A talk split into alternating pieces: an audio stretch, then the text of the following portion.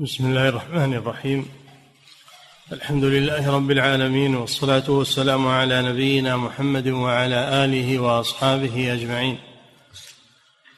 أما بعد قال المؤلف رحمه الله تعالى باب حضور النساء المساجد وفضل صلاتهن في بيوتهن. بسم الله الرحمن الرحيم. الحمد لله رب العالمين صلى الله وسلم على نبينا محمد وعلى آله وأصحابه أجمعين. لما قدم المؤلف رحمه الله حكم صلاة الجماعة والأحاديث الواردة فيها وبين أنها خاصة بالرجال ذكر في هذا حضور النساء لصلاة الجماعة في المساجد وأن هذا ليس من باب الوجوب وأيضا المرأة مقيدة بإذن زوجها فلا تخرج من بيته إلا بإذنه.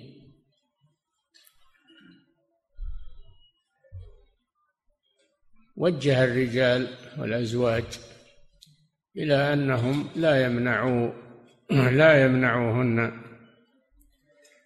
من الخروج للمساجد ولكن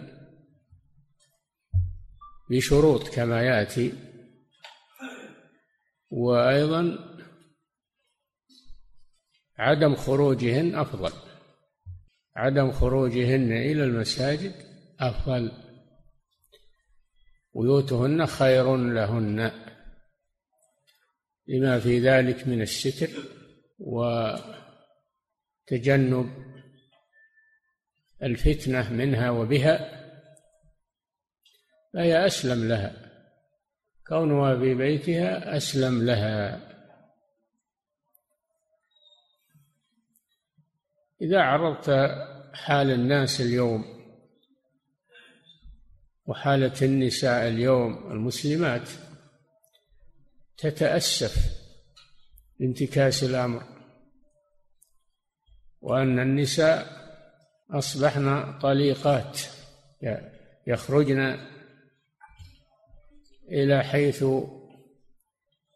يردن من الأسواق من الحفلات من من الأعمال. والوظائف إلى غير ذلك. فأصبح الآن لا فرق بين الرجال والنساء بل على العكس. الآن كثير من الرجال عاطلين كثير من الرجال عاطلون ليس لهم أعمال. والنساء ارتبطت بالأعمال. وهذا شيء يؤسف له من حال المسلمين مع أن الرجل هو الذي يعمل وينفق على زوجته فإذا عمل الرجل واستحصل على مال فإنه ينفق على زوجته. خلاف العكس المرأة إذا توظفت وحصلت على مال لا تنفق على زوجها شرعا. لا تلزمها النفقة على زوجها شرعا. ولو كان عندها أموال طائلة نفقتها على زوجها. إذا كان خروجها للمسجد خروجها للمسجد فيه ما فيه وله ضوابط. فكيف بخروجها لغير المسجد؟ نعم. باب حضور النساء المساجد وفضل صلاتهن في بيوتهن. عن ابن عمر رضي الله عنهما عن النبي صلى الله عليه وسلم قال إذا استأذنكم نساؤكم بالليل إلى المسجد فأذنوا لهن. رواه الجماعة إلا ابن ماجه. وفي لفظ لا تمنع النساء أن يخرجن إلى المساجد وبيوتهن خير لهن. رواه أحمد وأبو داود. نعم. وعن أبي هريرة رضي الله عنه أن النبي صلى الله عليه وسلم قال لا تمنعوا إماء الله مساجد الله وليخرجن تفلات. رواه أحمد وأبو داود. نعم. وعن أبي هريرة رضي الله عنه قال قال رسول الله صلى الله عليه وسلم أيما امرأة أصابت بخورا فلا تشهدن معنا العشاء الآخرة. رواه مسلم وأبو داود والنسائي. وعن نعم. وعن أم سلمة رضي الله عنها أن النبي صلى الله عليه وسلم قال خير مساجد النساء قعر بيوتهن رواه أحمد. وعن يحيى بن سعيد عن عمرة عن عائشة رضي الله عنها قالت لو أن رسول الله صلى الله عليه وسلم رأى من النساء ما رأينا لمنعهن من المسجد كما منعت بنو إسرائيل نساءها. قلت لعمرة ومنعت بنو إسرائيل نساءها؟ قالت نعم متفق عليه. نعم هذه الأحاديث مدلولها واحد وهو أن صلاة النساء في بيوتهن خير لهن من صلاتهن في المساجد. وأن الإذن في ذلك للأزواج. دل على أن المرأة لا تخرج من بيتها إلا بإذن زوجها. وأنها إذا خرجت لغير المسجد فلزوجها الحق أو يجب عليه منعها. حفاظا عليها حفاظا عليها من الفتنة. وأدركت عائشة رضي الله عنها ذلك ورأت من النساء تغيرا. فقالت لو رأى رسول الله صلى الله عليه وسلم ما تفعل النساء لمنعهن من الخروج إلى المساجد كما منعت بنو إسرائيل نساءها. فلم يتقيدن هذا في عهد عائشة لم يتقيدن بما شرطه الرسول صلى الله عليه وسلم لخروجهن. اولا إذن الزوج هذا لا بد منه. فإذا لم يأذن لم تخرج. دل على أن صلاتها في المسجد مستحبة وليست واجبة. لو كانت واجبة لما كان للزوج الحق في منعها. دل على أن صلاتها في المسجد ليست واجبة. ودل دلت الأحاديث على أنه يشترط لخروجها عدم التبرج. بالزينة وعدم التطيب. يخرجن تفلات يعني غير متطيبات. في الحديث الآخر أن المرأة إذا تبخرت بالبخور فلا تشهد العشاء مع الرسول صلى الله عليه وسلم لأن هذا يفتن الرجال بها. فتخرج بإذن زوجها. تخرج بغير فتنة فتنة الطيب التي تلفت إليها الأنظار ويتابعها الرجال في رائحتها.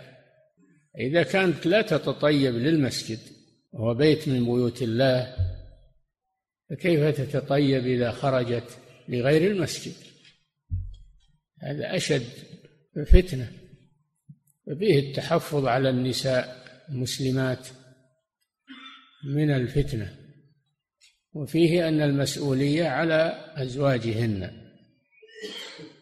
فإن لم تكن متزوجة فالمسؤولية على وليها ولي أمرها. ففيه المحافظة على النساء ولا تترك النساء بحريتهن ورأيهن لأنهن يتباهين. طبيعة المرأة أنها تتباهى بالزينة والمنظر والرائحة. إذا تركت سببت على نفسها وعلى المجتمع على الفتنة. لذلك خروجها إلى المسجد مشروط. بإذن الزوج. ومشروط ألا يترتب على خروجها فتنة برائحتها أو بملابسها أو غير ذلك. فيه المحافظة على النساء المسلمات. والآن تخرج للدراسة والحفظ القرآن وما أدري كيف. وهذا توسع في الحقيقة. إن كان حفظ القرآن طيب والدراسة فيها خير ولكن ما يترتب على ذلك من توسع النساء وخفة المحافظة عندهن تدرجهن شيئا فشيئا. أشد. ودرء المفاسد مقدم على جلب المصالح. نعم. باب فضل المسجد الأبعد والكثير الجمع. نعم. المساجد تتفاضل. بعضها أفضل من بعض. فأفضلها البعيد. الذي يحتاج إلى خطوات ومشي. لأن الخطوات تكتب. إنا نحن نحيي الموتى ونكتب ونكتب ما قدموا وآثارهم. يعني آثارهم إلى المساجد. فإذا خرج المسلم إلى المسجد فإن كل خطوة يخطوها يرفع له بها درجة ويحط عنه بها خطيئة وهو في صلاة. هو في صلاة. له أجر المصلي وهو يمشي. فالمشي إلى المساجد فيه فضل عظيم. خير كثير. ولذلك المسجد الصلاة الذهاب إلى المسجد البعيد أفضل. لما يترتب على ذلك من كثرة الخطأ. قال صلى الله عليه وسلم ألا أدلكم على ما يمحو الله به الخطايا ويرفع به الدرجات؟ إسباغ الوضوء على المكاره وكثرة الخطى إلى المساجد وانتظار الصلاة بعد الصلاة فذلكم الرباط فذلكم الرباط. فالمسجد البعيد أفضل من المسجد القريب لأن الخطى إليه أكثر. ولما كانت ديار بني سلمة بعيدة عن مسجد الرسول صلى الله عليه وسلم وهم يصلون مع الرسول أرادوا أن يقربوا من المسجد. أن ينقلوا منازلهم قريبا من مسجد الرسول صلى الله عليه وسلم. فلما علم الرسول صلى الله عليه وسلم بذلك قال يا بني سلمة دياركم تكتب آثاركم يعني يبقوا في دياركم لأجل أن تكتب آثاركم إلى المسجد النبوي. الصلاة في المسجد. هذا أفضل من الدنو إلى المسجد والنزول إلى جانب المسجد. نعم. باب فضل المسجد الأبعد والكثير الجمع. النوع الثاني من المساجد التي هي أفضل من غيرها الأكثر جماعة. الأكثر جماعة. ما كان أكثر فهو أحب إلى الله كما في الحديث كما يأتي. فالأكثر جماعة أيضا أفضل من الأقل جماعة. هذا في المرتبة الثانية بعد البعيد. نعم. عن أبي موسى رضي الله عنه قال قال رسول الله صلى الله عليه وسلم إن أعظم الناس في الصلاة أجرا أبعدهم إليها ممشى. رواه مسلم. أبعدهم إليها ممشى. فدل على أن من يأتي إلى المسجد من بعيد أنه أفضل ممن يأتي إليه من قريب بكثرة الخطى التي يمشيها. إلى المسجد. نعم. وعن أبي هريرة رضي الله عنه قال قال رسول الله صلى الله عليه وسلم الأبعد فالأبعد من المسجد أعظم أجرا رواه أحمد وأبو داود وابن ماجه. وهذا أيضا يدل أن كل ما بعد المسجد وكثرت الخطى فهو أفضل من القريب. الذي تقل فيه الخطوات إلى المسجد. نعم. وعن أبي بن كعب رضي الله عنه قال قال رسول الله صلى الله عليه وسلم صلاة الرجل مع الرجل أزكى من صلاته وحده وصلاته مع الرجلين أزكى من صلاته مع الرجل وما كان أكثر فهو أحب إلى الله تعالى رواه أحمد وأبو داود والنسائي. هذا الدليل على فضل الأكثر جماعة. فصلاة الرجل مع الرجل أزكى من صلاته وحده. أزكى يعني أكثر أجر. أكثر أجر الزكاة يطلق ويراد بها النماء والزيادة. فصلاة الرجل مع الرجل أزكى من صلاته وحده صلاته مع الرجلين أفضل من صلاته مع الرجل. وما كان أكثر من ذلك فهو أحب إلى الله. كل ما كان أكثر فهو أفضل من ما دونه من المساجد. هذا فيه أن المساجد تتفاضل. بالبعد وبكثرة الجماعة وفي دليل على أن أقل الجماعة اثنان.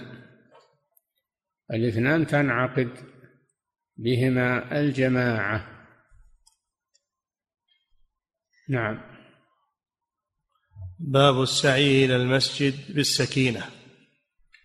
نعم من آداب المشي إلى الصلاة السكينة. والوقار. السكينة في الحركات والوقار في الهيئة. يعني بينهما فرق. بعض العلماء يقول السكينة والمقار والوقار بمعنى واحد وليس كذلك بل هما مختلفان. فالسكينة هذه تكون في الحركات والسرعة تأني في المشي والوقار يكون في الهيئة عدم كثرة الالتفات وكثرة الانشغال مع الناس حال السير هذا يعتبر وقار. نعم. عدم المزح الضحك لأنه في صلاة. نعم. باب السعي إلى المسجد بالسكينة. عن أبي قتادة رضي الله عنه قال بينما نحن نصلي مع النبي صلى الله عليه وسلم إذ سمع جلبة رجال فلما صلى قال ما شأنكم؟ قالوا استعجلنا إلى الصلاة.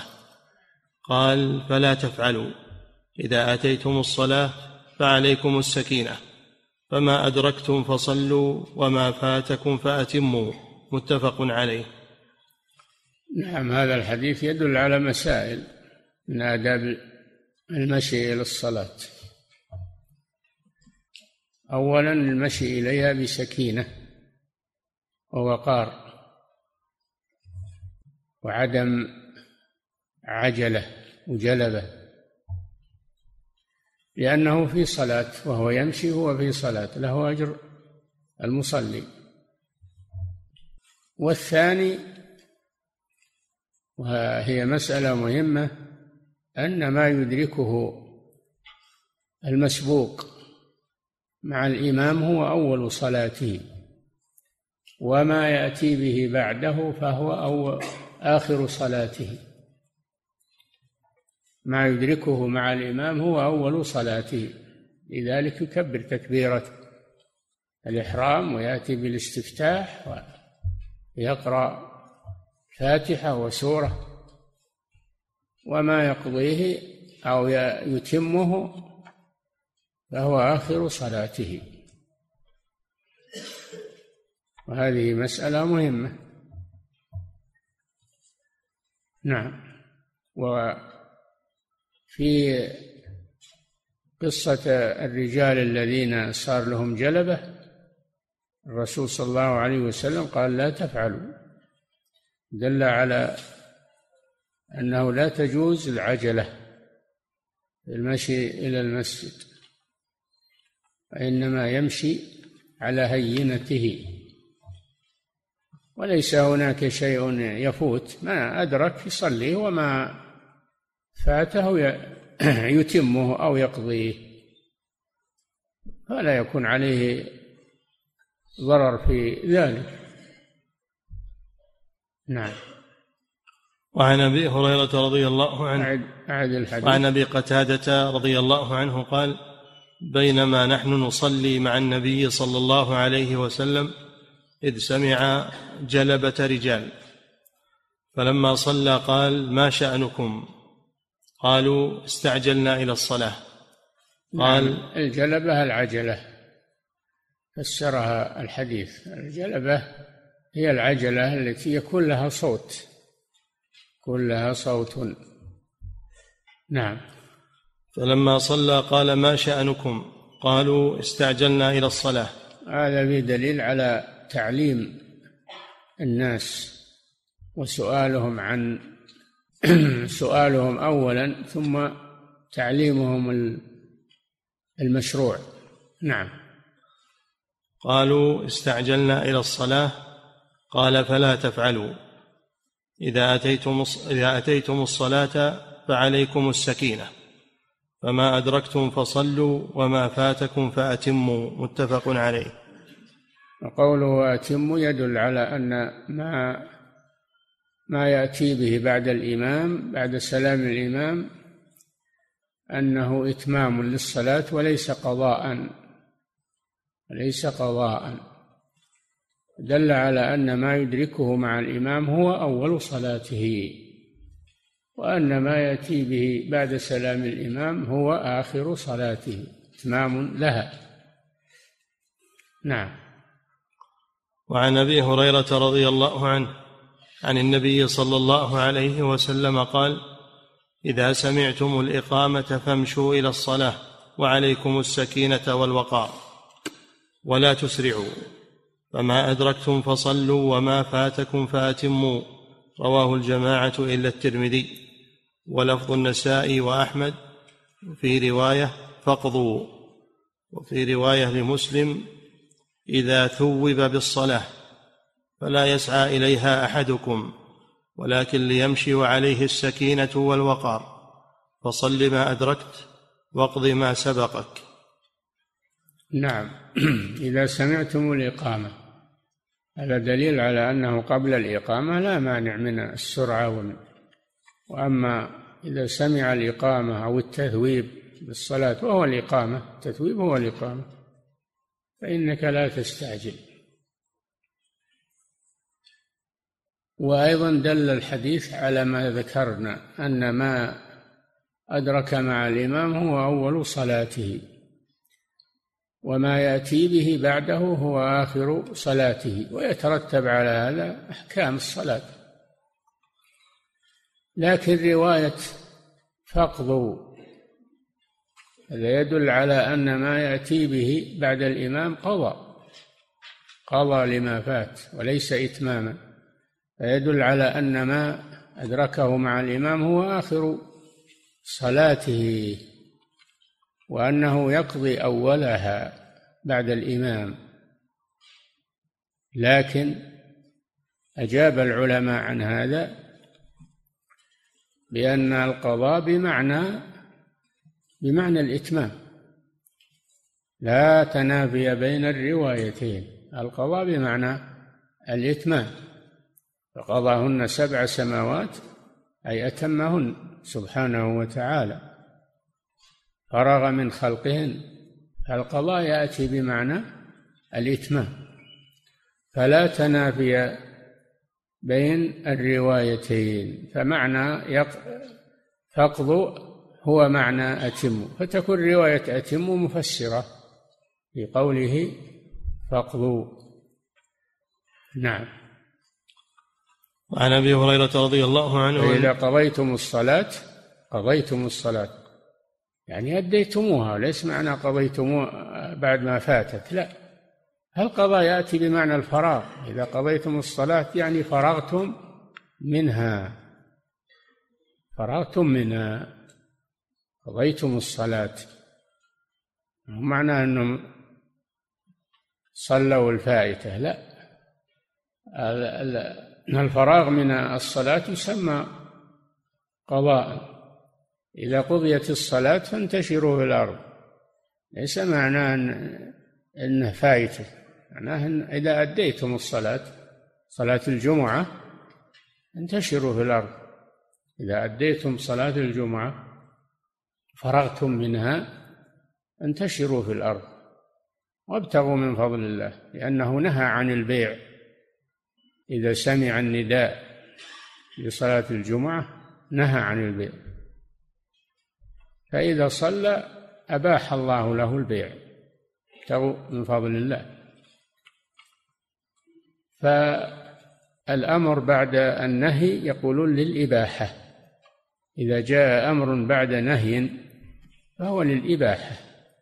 إذا حلل إذا حللتم فاصطادوا. لا تقتلوا الصيد وأنتم حرم. إلى أن قال فإذا حللتم فاصطادوا هذا أمر. يعني يجب عليك تصطاد؟ لا ما يجب عليك تصطاد لكن يباح لك تصطاد. فالأمر بالشيء بعد النهي عنه دليل على الإباحة وهذه قاعدة أصولية. نعم. وعن أبي هريرة رضي الله عنه عن النبي صلى الله عليه وسلم قال إذا سمعتم الإقامة فامشوا إلى الصلاة وعليكم السكينة والوقار. السكينة والوقار. عرفنا الفرق بينهما. السكينة في الحركات فلا تعجل والوقار في الهيئة فلا تلتفت ولا تضاحك أحدا ولا تمزح. نعم. لأنك في صلاة. نعم. فامشوا إلى الصلاة وعليكم السكينة والوقار ولا تسرعوا. سكينة بالنصب على الإغراء. عليكم هذا اسم فعل. عليكم اسم فعل. مثل عليكم أنفسكم. اسم فعل. ينصب المفعول. يعمل عمل الفعل. عليكم السكينة. أي الزموها. الزموا السكينة. نعم. وعليكم السكينة والوقار ولا تسرعوا. الوقار نعم. أي يلزم السكينة والزموا الوقار. نعم. وعليكم السكينة والوقار ولا تسرعوا. ولا تسرعوا. لأن هذا يتنافى مع السكينة والوقار. السرعة تتنافى. نعم. فما أدركتم فصلوا وما فاتكم فأتموا. فما أدركتم مع الإمام فصلوا هو أول الصلاة وما فاتكم فأتموا. فيدل على أن ما يأتي به بعد الإمام هو آخر الصلاة يتمها. نعم. رواه الجماعة إلا الترمذي ولفظ النسائي وأحمد في رواية فاقضوا لا تنافي بين الروايتين فالقضاء معناه الإتمام. فإذا قضيتم الصلاة يعني أتممتم الصلاة فرغتم منها قضاهن سبع سماوات في يومين يعني فرغ منهن. نعم. وفي رواية لمسلم إذا إذا ثوب بالصلاة فلا يسعى إليها أحدكم. إذا ثوب يعني أقيمت الصلاة نعم. إذا ثوب إذا ثوب بالصلاة فلا يسعى إليها أحدكم. لا يسعى يعني لا يسرع. لا يسعى ما هو معنى أنه يجلس ولا يمشي؟ لا لا يسعى يعني لا يسرع. نعم.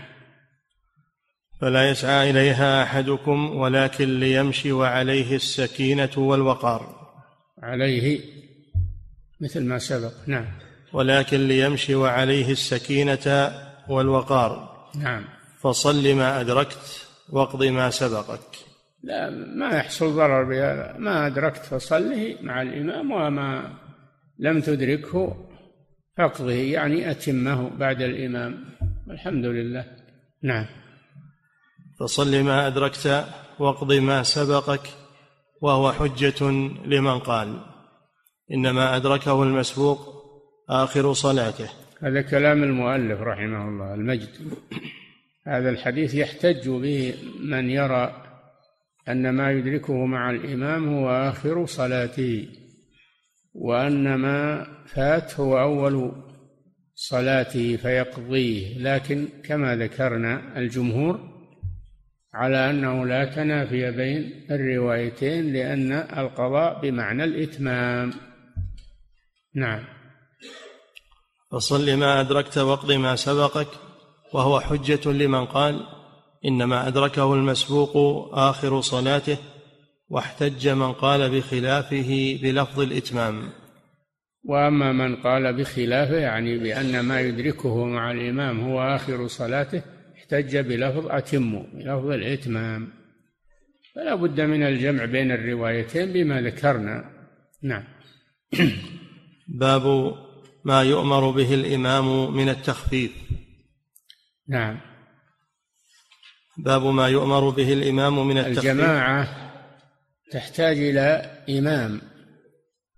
الجماعة تحتاج إلى إمام.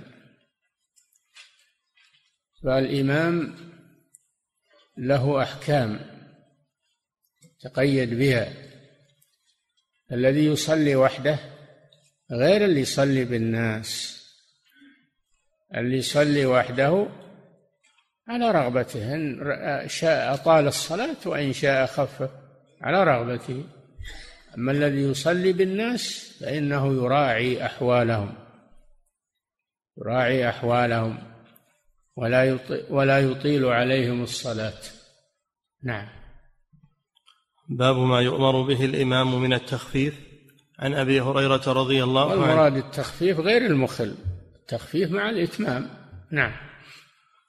عن أبي هريرة رضي الله عنه أن النبي صلى الله عليه وسلم قال إذا صلى أحدكم للناس فليخفف فإن فيهم الضعيف والسقيم والكبير فإذا صلى لنفسه فليطول ما شاء.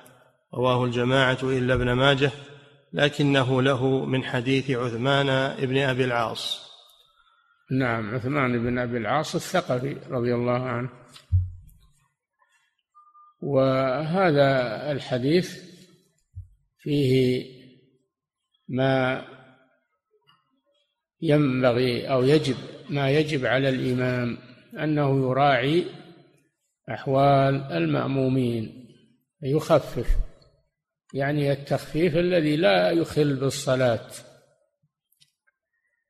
ثم علل صلى الله عليه وسلم ذلك بأن من المأمومين من يحتاج إلى التخفيف ورفع المشقة عنه.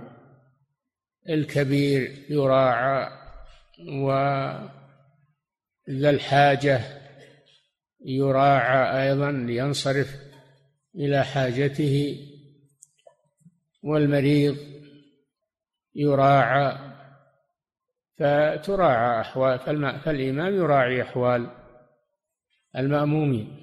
أما إذا صلى وحده لنفسه فإنه يطول ما شاء.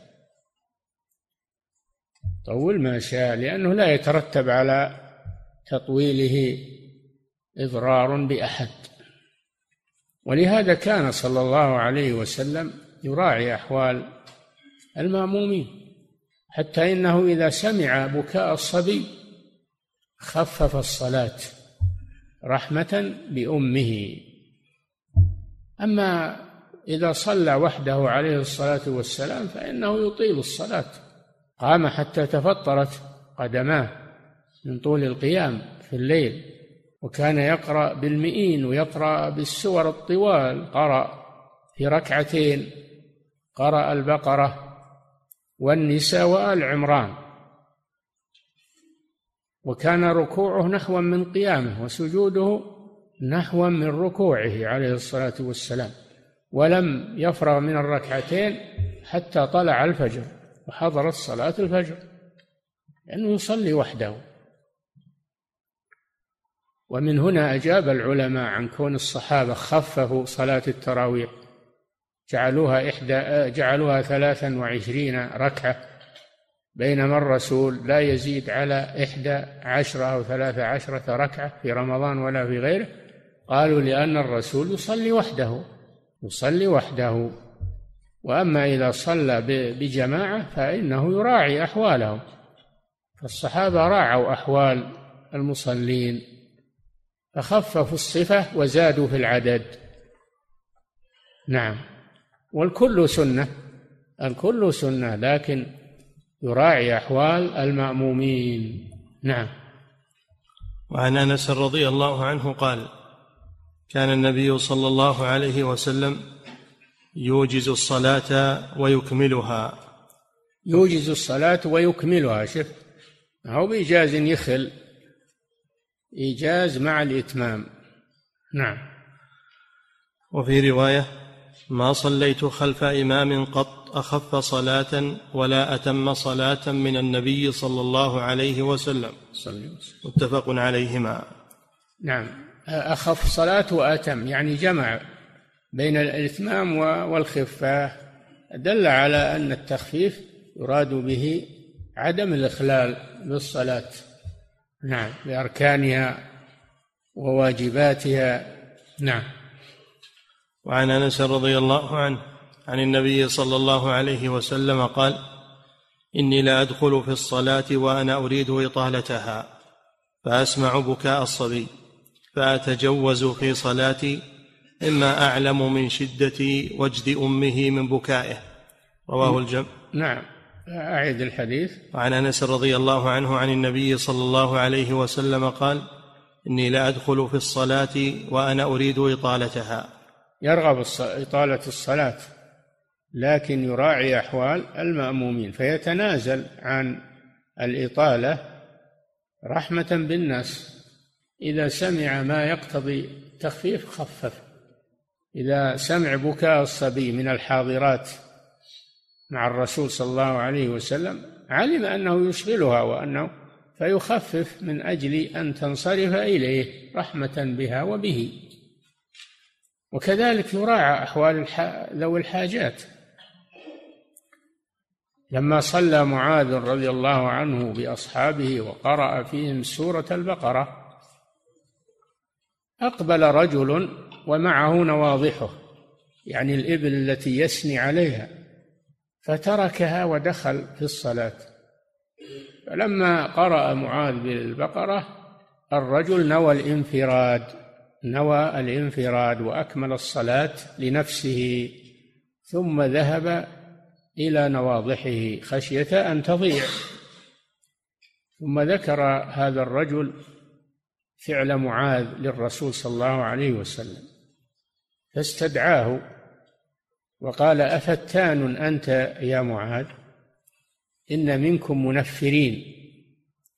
فإذا أممت الناس آه، اقرأ بالشمس وضحاها والليل إذا يغشى يعني أوساط السور. أرشده إلى أوساط السور. فأنكر على معاذ رضي الله عنه فعله. وأيد الصحابي الذي نوى الانفراد وذهب إلى نواضحه لأنه صاحب حاجة تفوت. لو ترك نواضحه ويقرأ والإمام يقرأ سورة البقرة وين تصل الإبل؟ تروح تضيع أو تؤخذ. نعم فتراعى أحوال الناس. واللي يصلي بالناس في في مساجد الأسواق يراعيهم أيضا لئلا يحصل عليهم ضرر في بضائعهم ويراعي الناس. اللي يصلي معه نساء ذوات أطفال يراعيهن. اللي معه مرضى يراعيهم اللي معه كبار سن يراعيهم. نعم. وعن أنس رضي الله عنه عن النبي صلى الله عليه وسلم قال إني لأدخل في الصلاة وأنا أريد إطالتها فأسمع بكاء الصبي فأتجوز في صلاتي مما أعلم من شدة وجد أمه من بكائه. نعم. رواه الجماعة إلا أبا داود والنسائي. دل على أنه إذا كان مع الجماعة واحد معهم واحد يشق عليه التطويل يراعى. يراعى في ذلك. هذه مرأة لها طفل يصيح راعاها الرسول صلى الله عليه وسلم. خفف الصلاة وتجوز فيها. نعم. فكيف إذا كان أكثر الجماعة يتضررون بالتطويل. نعم. رواه الجماعة إلا أبا داود والنسائي لكنه لهما من حديث أبي قتادة.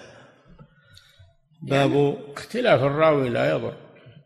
الصحابة كلهم عدول. لو اختلف الراوي ما يضر من الصحابة لأنهم كلهم عدول رضي الله عنهم. وإنما هذا من باب الدقة في الرواية. دقة في الرواية. والحديث كما سبق. يدل على مراعاة المأمومين ولو واحد منهم يتضرر تخفف الصلاة التخفيف الذي لا يخل بها. تجمع بين المصلحتين إتمام الصلاة ومراعاة أحوال المأمومين. بعض الشباب الآن اللي صاروا أئمة في المساجد يشقون على الناس بقراءتهم قراءتهم شاقة. ها الترتيل وها التمطيط وها التكرار وها تقطيع الآيات. هذا يشق على من وراءه. اقرأ القراءة المتوسطة المعتدلة.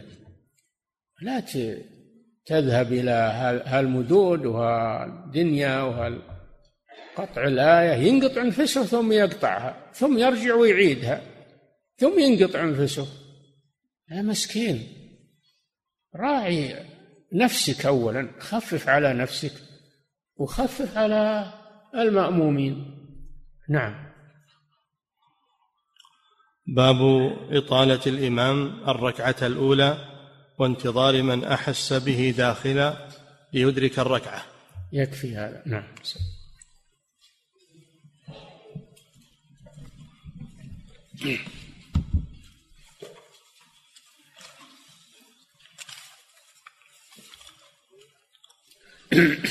فضيلة الشيخ وفقكم الله. في قوله صلى الله عليه وسلم لا تمنعوا إماء الله مساجد الله. هل النهي هنا للتحريم؟ وهل يجوز له أن يمنعها؟ النهي ليس للتحريم لأن صلاة المرأة ما هي بواجبة. لو كان عليها واجب الحضور لكان منعها للتحريم لكن إذا كان حضورها للأفضلية فليس منعها للتحريم. نعم. فضيلة الشيخ وفقكم الله إذا استأذنت المرأة زوجها لأجل حضور محاضرة في المسجد وليس لأجل الصلاة فهل يجوز له أن يمنعها أم أنه كاستئذانها للصلاة؟ ليس يعني يستحب له أن لا يمنعها إذا كان في حضورها مصلحة تسمع المحاضرة وتستفيد وليس هناك ضرر فإنه لا يمنعها. الأولى ألا يمنعها. نعم. فضيلة الشيخ وفقكم الله. بعض النساء تحضر إلى الصلاة في المسجد مع السائق لوحدها فهل تعذر بذلك؟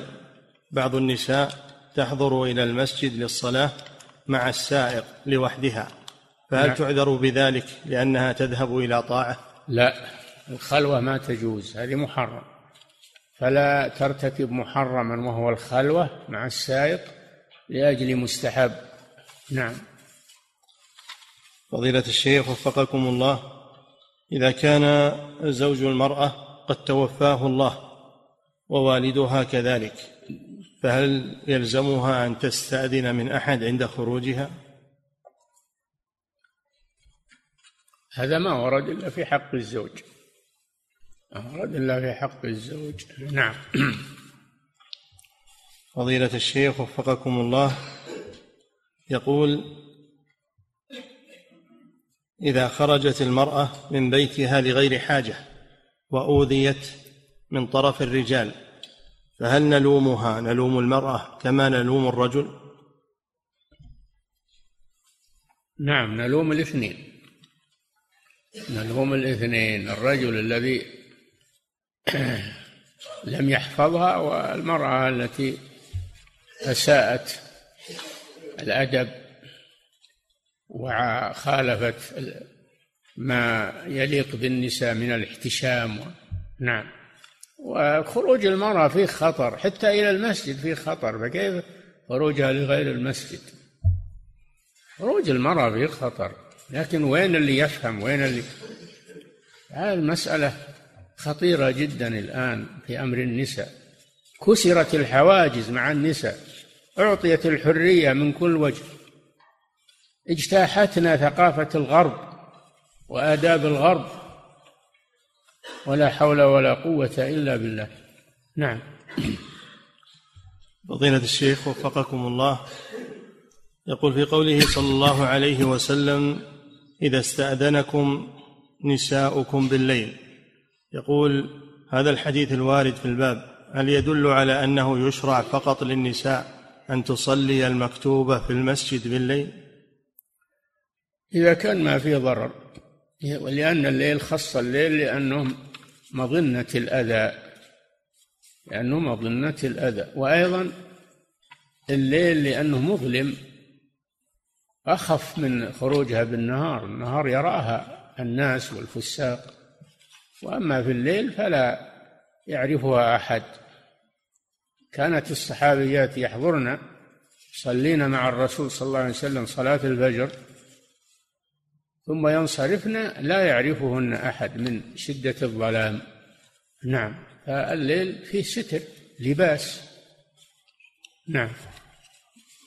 فضيلة الشيخ وفقكم الله يقول السائل عندي أخوات يضعن الطيب إذا أردنا الخروج فهل لي أن أمنعهن مع أن أبي على قيد الحياة؟ آه، نبه أباك على هذا. نبه ربنا من أباك أنه ما درى نبه أباك على هذا. فإذا لم ينههن فأنت انصحهن نصيحة. حر يعني ذكرهن بالله وخوفهن من هذا. نعم. فضيلة الشيخ وفقكم الله. يقول السائل لو أرادت والدتي أن تسافر بدون محرم يعني لا أستطيع السفر معها لظروف عملي فهل إذا اشتريت لها التذكرة وأوصلتها إلى المطار أكون مشتركا معها في الإثم لأنها تطلب مني ذلك؟ إي نعم لأنك أعنتها على الإثم والعدوان والسفر معها ألزم من العمل استأذن من العمل إذا كان وظيفة استأذن وإذا كان إن العمل لك أنت عمل حر أجله إلى أن تأتي. فالسفر معها ألزم من العمل. نعم. والعمل ليس عذرا في ترك المرأة تسافر بدون محرم. نعم. فضيلة الشيخ وفقكم الله يقول هل المسجد العتيق أفضل من المسجد الأبعد والأكثر جماعة؟ لا الأفضل الأكثر الأبعد أفضل. ثم الأكثر جماعة ثم المسجد العتيق. قالوا لقدم العبادة فيه. نعم. فضيلة الشيخ وفقكم الله يقول المسجد قريب من منزلي ولكن عند الذهاب إلى المسجد أذهب مع طريق أبعد ولا أذهب مع الطريق الأقرب بقصد إكثار الخطى فهل يشرع ذلك؟ لا بأس ذلك طيب إذا احتسبت الأجر قصدك الأجر في هذا؟ هذا رغبة في الخير. نعم. فضيلة الشيخ وفقكم الله يقول هل من يذهب إلى مسجد بعيد ولكن ركوبا على السيارة كمن يأتي إلى مسجد بعيد ماشيا لا المشي أفضل من الركوب. المشي أفضل من الركوب. لأجل تحسب خطواتك. الركوب يجوز عند الحاجة لكن المشي أفضل منه. إذا كنت تريد الأجر فلا تركب. نعم. فضيلة الشيخ وفقكم الله يقول السائل بالقرب من منزلي مسجدان أحدهما جامع والآخر للفروض. وأنا أحب أن أصلي في مسجد ليس بجامع ولكنه بعيد فأمشي إليه. فهل علي شيء في ذلك في ذهابي إلى البعيد وترك القريب؟ والله إذا كان ذهابك عن المسجد القريب من بيتك يترتب عليه غرابة من المصلين ومن الناس أو يظنونك تسيء الظن بالإمام أو الإمام يتحرج من هذا صل في مسجدك القريب منك. دفعا لهذه الأمور. أما إذا ما يترتب عليه شيء ولا تفقد البعيد إذا احتسبت أفضل. نعم. فضيلة الشيخ وفقكم الله يقول هل يشرع للمسلم أن يتعمد البحث عن السكن البعيد عن المسجد لأجل الأجر لأجل الأجر والفضل وهو قادر على أن يسكن بقربه؟ نعم. إذا كان هذا لا يشق عليه ويحتسب الأجر طيب هذا. حسب إنما الأعمال بالنيات إنما لكل امرئ ما نوى. نعم. فضيلة الشيخ وفقكم الله يقول إذا كان المسجد القريب أكثر جمعا أو أكثر جماعة فهل يقدم أو يقدم الأبعد والأقل جماعة؟ لا الأكثر جماعة. قدم الأكثر جماعة. نعم ما كان أكثر فهو أحب إلى الله كما في الحديث. نعم. فضيلة الشيخ وفقكم الله يقول هل ورد حديث ليصلي أحدكم في المسجد الذي يليه ولا يتتبع المساجد؟ لا ما, ما أذكر شيء من هذا. اللي يروح يتتبع المساجد؟ ما هو بقصده الأجر قصده صوت الإمام ولا قصده يعني أنه يسمع صوت الإمام فقط. هذا ما ما هو ما هو مشروع هذا. ليس مشروعا هذا. تتبع المساجد لأجل تذوق الأصوات هذا ما هو مشروع. ولا فيه أجر. نعم. فضيلة الشيخ وفقكم الله. يقول استدل بعض العلماء بحديث أبي قتادة أن المأموم إذا أدرك الإمام ولو في التشهد الأخير فإنه يدخل معه مباشرة. نعم. يقول استدل بعض العلماء بحديث أبي قتادة رضي الله عنه أن المأموم إذا أدرك الإمام ولو في التشهد الأخير فإنه يدخل معه مباشرة ولا ينتظر جماعة أخرى لعموم لفظ فما أدركتم فصلوا. فهل هذا الاستدلال يقول وجيه؟ في نظر لأنه إذا علم أنه بيجي جماعة كونه ينتظرهم يصلون لأنه فاتت الجماعة إذا ما أدرك ركعة إذا ما أدرك ركعة مع الإمام فاتت الجماعة. أما إذا كان ما يعرف أن أحد يجي ولا يتوقع أن أحد يجي يدخل مع الإمام ليحصل على أجر المتابعة. ولا يفوته هذا وهذا. نعم. فضيلة الشيخ وفقكم الله يقول ما حكم إسراع المؤذن أو الإمام عندما لا يبقى وقت للأذان أو الإقامة؟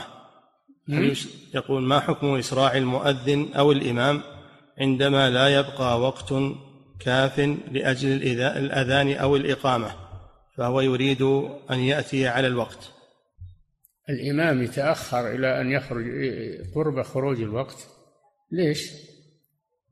إذا تأخر يصلون الجماعة ما ما ينتظرونه. إذا تأخر تأخرا يخشى معه خروج الوقت فإنهم يصلون ولا ينتظرونه. ولا يجوز له أنه يتأخر هذا التأخر. نعم. فضيلة الشيخ وفقكم الله. يقول إذا كنت إمام مسجد وأصلي في جماعة وأطيل ولا يعترض على هذه الإطالة إلا رجل واحد فأقول له صل وأنت جالس فلا يرضى بذلك ويريدني أن أخفف. أنت المخطي أنت المخطي ولو رجل واحد. خفف الصلاة تخفيف مع الإتمام ولا تطلها. نعم. إذا كان في الجماعة ولو واحد يشق عليه الإطالة فتراعيه. الرسول صلى الله عليه وسلم راعى امرأة يبكي طفلها راعي ما قال فيهم الضعفاء وفيهم قال الضعيف فيهم الضعيف والكبير وذا الحاجة. أفراد راعي أحوال المأمومين ولو كانوا قليلين أو فردا واحدا تراعيهم وفتواك له بأنه يصلي جالس هذا من الغرائب. صلي جالس. ما يصلي جالس إلا المريض اللي ما يستطيع القيام لأن القيام ركن من أركان الصلاة. كيف تسقط؟ عنه ركن من أركان الصلاة من أجل أن تطيلها أنت. أنت المخطئ في هذا. نعم. فضيلة الشيخ وفقكم الله. يقول هل هل يجوز الإسراع إلى المسجد في هذه الحالات وهي إذا خاف فوات الركعة أو خاف فوات تكبيرة الإحرام؟ لا ما يجوز لها ما يكره له هذا يكره له. ما أدركتم فصلوا ولا يسرع. ولا يقول بدرك تكبيرة الإحرام ولا يا أخي إذا كنت تريد تكبيرة الإحرام وإدراك الركعة بكر في بكر في التوجه إلى المسجد. نعم.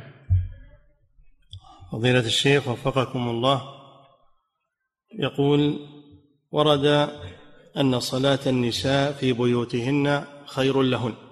هل يدخل في ذلك صلاة الاستسقاء وصلاة العيدين؟ لا صلاة العيدين تخرج لها النساء حتى الحيض. يخرجن ويشهدن دعوة المسلمين. هذا خاص بصلاة العيدين والاستسقاء مثل العيدين. يخرجون الناس حتى الأطفال والبهائم يخرجون لصلاة الاستسقاء. نعم لأنهم بحاجة إلى الغيث ويظهرون الفقر إلى الله سبحانه وإلى سقيا الغيث. نعم. فضيلة الشيخ وفقكم الله يقول النهي عن العجلة. عند الذهاب إلى الصلاة. هل ذلك خاص بالمشي أو يقاس على نعم. ذلك النهي عن العجلة في الذهاب إلى الصلاة؟ هل هذا خاص بالمشي أو يقاس على ذلك من يركب على السيارة؟ هل له أن يستعجل بسيارته عند الذهاب؟ هذا في المشي. أما السيارة السرعة بها خطر عليك وعلى الناس لا تسرع لأن هذا فيه خطر. نعم. فضيلة الشيخ وفقكم الله يقول ماذا يترتب على الخلاف في مسألة أن ما يدركه المسبوق هو أول صلاته؟ ترتب عليه أنه يأتي بأحكام أول الصلاة من قراءة السورة بعد الفاتحة ومن تكبيرة الإحرام ومن آه نعم ومن آه النية أنه ينوي أن هذا أول صلاته إلى آخره. نعم.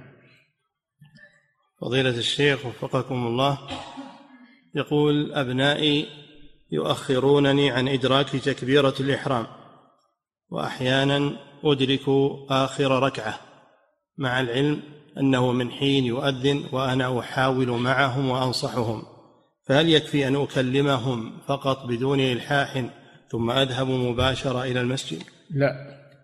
بقائك توقظهم ويمشون معك. هذا أفضل لك من أنك تذهب مبكر لتكبيرة الإحرام. نعم. فضيلة الشيخ وفقكم الله يقول إذا بلغ الابن السابعة فإنه يؤمر بالصلاة وإذا بلغ العاشرة فإنه يضرب عليها. يقول هل هناك حد ورد فيه الشرع أنه يتوقف فيه عن ضرب الابن عند أمره بالصلاة؟ لا. إذا بلغ العشر إما أنه صار مراهقا وإما أنه قد بلغ قد يبلغ الإنسان لعشر سنين تجب عليه الصلاة فهو يضرب على ترك الواجب. على ترك الواجب يجب عليه صلاة الجماعة يلزم بها ويضرب إذا إذا تركها. نعم. فضيلة الشيخ وفقكم الله. يقول السائل هل مرد الإطالة في الصلاة والتخفيف هو إلى الجماعة على حسب حالهم كلهم؟ يقول هل مرد الإطالة والتخفيف في الصلاة مرد ذلك إلى جماعة المسجد على حسب حالهم هم؟ قالوا إن إذا كان الجماعة يرغبون التطويل يطيل. أما إذا كان الجماعة ما يرغبون التطويل فلا يطيل. فهو إذا كانوا يرغبون التطويل ما يخالف. إذا كانوا كلهم متفقين على رغبة في التطويل تطيل لأنه لا لا ضرر في ذلك. نعم. فضيلة الشيخ وفقكم الله يقول هل من صلى بجماعة مسجده على الصفة الواردة عن الرسول صلى الله عليه وسلم؟ فاعترض عليه بعض الجماعة بأنه يطول. هل يعد آثما ويراعيهم؟ الرسول قال لك خفف وراعي أحوال المأمومين. راعي أحوالهم وراعي الصلاة أيضا. لا تخل بالصلاة ولا تشق على المأمومين. أيكم أما الناس فليخفف. نعم. نعم. فضيلة الشيخ وفقكم الله. يقول بعض الأئمة يصلي صلاة التراويح بمقدار آية أو آيتين في الركعة الواحدة. هل يعتبر هذا من التخفيف أو هو مخل بالصلاة؟ هذا إخلال بالصلاة آية أو آيتين. لا هذا إخلال بالصلاة. أقل ما يقرأ صفحة. أقل ما يقرأ في ركعة التراويح صفحة. هذا هو أقل ما يقرأ. نعم. فضيلة الشيخ وفقكم الله يقول هل القراءة في فجر صلاة في فجر الجمعة هل القراءة لكن القراءة مثل ما ذكرنا قراءة معتدلة ما هي قراءة التمطيط والتفخيم والقراءة معتدلة. نعم. فضيلة الشيخ وفقكم الله يقول هل القراءة في فجر الجمعة بسورتي السجدة والإنسان. يعد من التخفيف ولو كان المأمومون كارهين. يعني لا يكرهون السنة. اللي يكره السنة ما يلتفت إليه؟ هذه سنة سنة الرسول صلى الله عليه وسلم. نعم. فضيلة الشيخ وفقكم الله. يقول كان من هدي النبي صلى الله عليه وسلم في مشيه أنه يمشي وكأنما ينزل من صبب يقول فهل محاولة الاقتداء به عليه الصلاة والسلام في مشيه وأنا ذاهب إلى الصلاة أعتبر مخالفا لأمره بالمشي في السكينة؟ الرسول ما كان يمشي من بعيد للصلاة كان في بيته يخرج للصلاة من بيته وبيته بجنب المسجد. ما, ما كان حتى تحتج بهذا هذا المشي إلى غير الصلاة. نعم. فضيلة الشيخ وفقكم الله. يقول هل يجوز للحائض أن تدخل المسجد لسماع المحاضرات والدروس؟ لا. ما يجوز للحائض أن تدخل المسجد تجلس فيه. تدخل ليأخذ حاجة وتمشي ما يخالف. أما للجلوس فيه هذا حرام ما يجوز. لا الحائض ولا الجنوب نعم. فضيلة الشيخ وفقكم الله. يقول عندنا مسجد وفيه سكن وإمامنا لا يصلي فيه إلا فرضين في اليوم وأحيانا ننتظره في صلاة الفجر فلا يأتي ويقول إن نومه ثقيل. يقول ما توجيهكم لنا وله لأننا نعاني كثيرا من هذا؟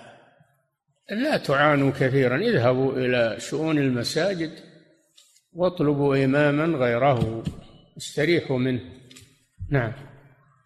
فضيلة الشيخ وفقكم الله يقول عندما تكون هناك مسألة خلافية ولا نعرف القول الراجح فبأي قول نأخذ وبأي قول نعمل؟ اسألوا أهل العلم. اسألوا أهل العلم. وما أفتاكم به أهل العلم فاعملوا به. اسألوا أهل الذكر إن كنتم لا تعلمون. نعم.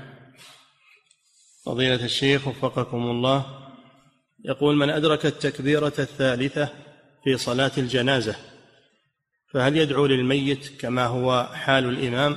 ما يدركها ما يدرك مع الإمام من التكبيرات هو أول صلاته. فإذا سلم الإمام يكمل التكبيرات الباقية على صفتها. نعم. فضيلة الشيخ وفقكم الله يقول إذا ذكر خطيب الجمعة ذكر النبي صلى الله عليه وسلم مرارا فهل يشرع للمستمع أن يصلي عليه أثناء سماعه للخطبة يصلي عليه لكن ما يرفع صوته بينه وبين نفسه. نعم. فضيلة الشيخ وفقكم الله يقول هل المراد بالسلف إذا أطلقوا هل المراد بهم الصحابة أم يدخل فيه من جاء بعدهم؟ يقول لأني سمعت من بعض الدكاترة في الجامعة أن المراد بالسلف الصحابة فقط. غلط. المراد بالصحابة المراد بالسلف الصحابة والتابعون وأتباع التابعين والقرون المفضلة. خيركم قرني ثم الذين يلونهم ثم الذين يلونهم. هذا السلف. نعم. فضيلة الشيخ وفقكم الله. هذه امرأة من هولندا تقول ما حكم الزواج برجل كافر؟ وماذا على المرأة التي قد فعلت ذلك؟ الزواج غير صحيح باطل. زواج المسلمة بالكافر باطل. زواج باطل يفرق بينهما. قال الله سبحانه وتعالى ولا فلا ترجعوهن إلى الكفار لا هن حل لهم ولا هم يحلون لهن. ولا تنكحوا المشركين حتى يؤمنوا. ولا عبد مؤمن خير من مشرك ولو أعجبكم. فلا يجوز للمرأة أن تتزوج كافرا. إذا تزوجته فإن نكاحها باطل. يجب المفارقة تفريق بينهما. نعم. فضيلة الشيخ وفقكم الله. وهذه امرأة تقول هل يجوز للمرأة التي تشتكي من الصرع أن تذهب إلى راق بدون محرم؟ مع العلم تقول بأنه لا يوجد في السكن أو في المدينة التي أنا فيها لا يوجد محرم لدي. ما تذهب إلا مع محرم ولا تحضر عند الراقي إلا بمحرم. نعم. فضيلة الشيخ وفقكم الله. يقول هل يشرع للنساء أو هل يشرع للمرأة أن تقوم بإلقاء محاضرة في المساجد وتكون خاصة للنساء كما يقع في بعض المساجد في رمضان؟ النساء في البيوت إذا أرادت أنها تلقي موعظة في, في, في بيتها تهيئ مكانا في بيتها وتجتمع فيه النساء وتلقي عليه المحاضرة. نعم. فضيلة الشيخ وفقكم الله يقول هل صحيح أن يقال إن الفرض الكفائي هو الفرض الذي إذا فعله بعض الناس سقط الإثم عن الباقين وإذا تركوه كلهم فالإثم على القادرين فقط.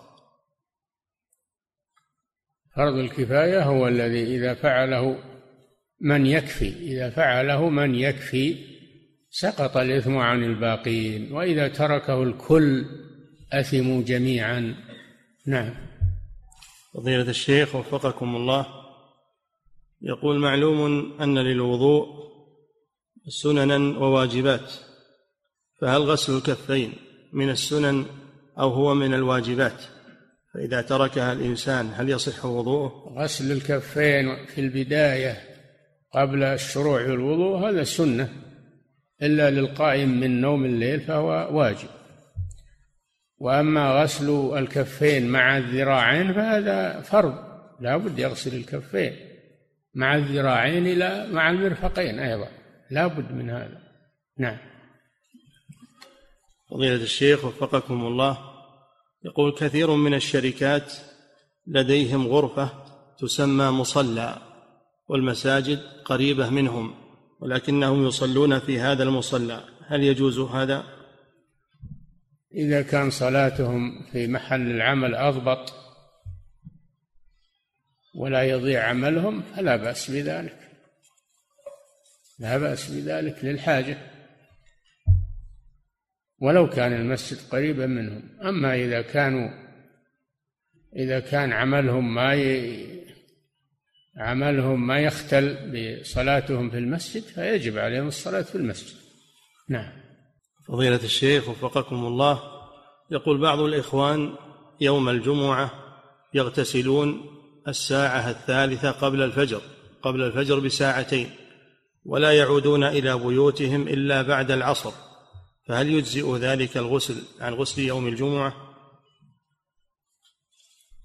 غسل يوم الجمعة في يوم الجمعة ما هو بليلة الجمعة في يوم الجمعة وعند الذهاب إلى الصلاة أفضل. تأخيره إلى الذهاب إلى الصلاة أفضل كل ما تأخر إلى الذهاب فهو أفضل. هذا وقته. نعم. فضيلة الشيخ وفقكم الله يقول ما حكم أخذ مبلغ مالي عند التنازل لعقد الإجارة لطرف ثالث؟ يقول ما حكم أخذ مبلغ مالي عند التنازل عن عقد الإجارة لطرف ثالث وهو ما يسمى بالتقبيل أو بنقل القدم؟ إذا تمت مدة المستاجر فليس له حق في المحل إلا بإذن صاحبه ولا يجوز له يأخذ تقبيل ولا نقل قدم إلا إذا كان باقي له مدة. إذا كان باقي له مدة ما يخالف أنه يعطيها آخر ويدفع له أجرتها. أما إذا انتهت مدته فليس له حق في هذا المحل. نعم. فضيلة الشيخ وفقكم الله هذا سائل من فرنسا يقول رجل مسن يعيش في فرنسا وحيدا ولا يوجد أحد يرعاه.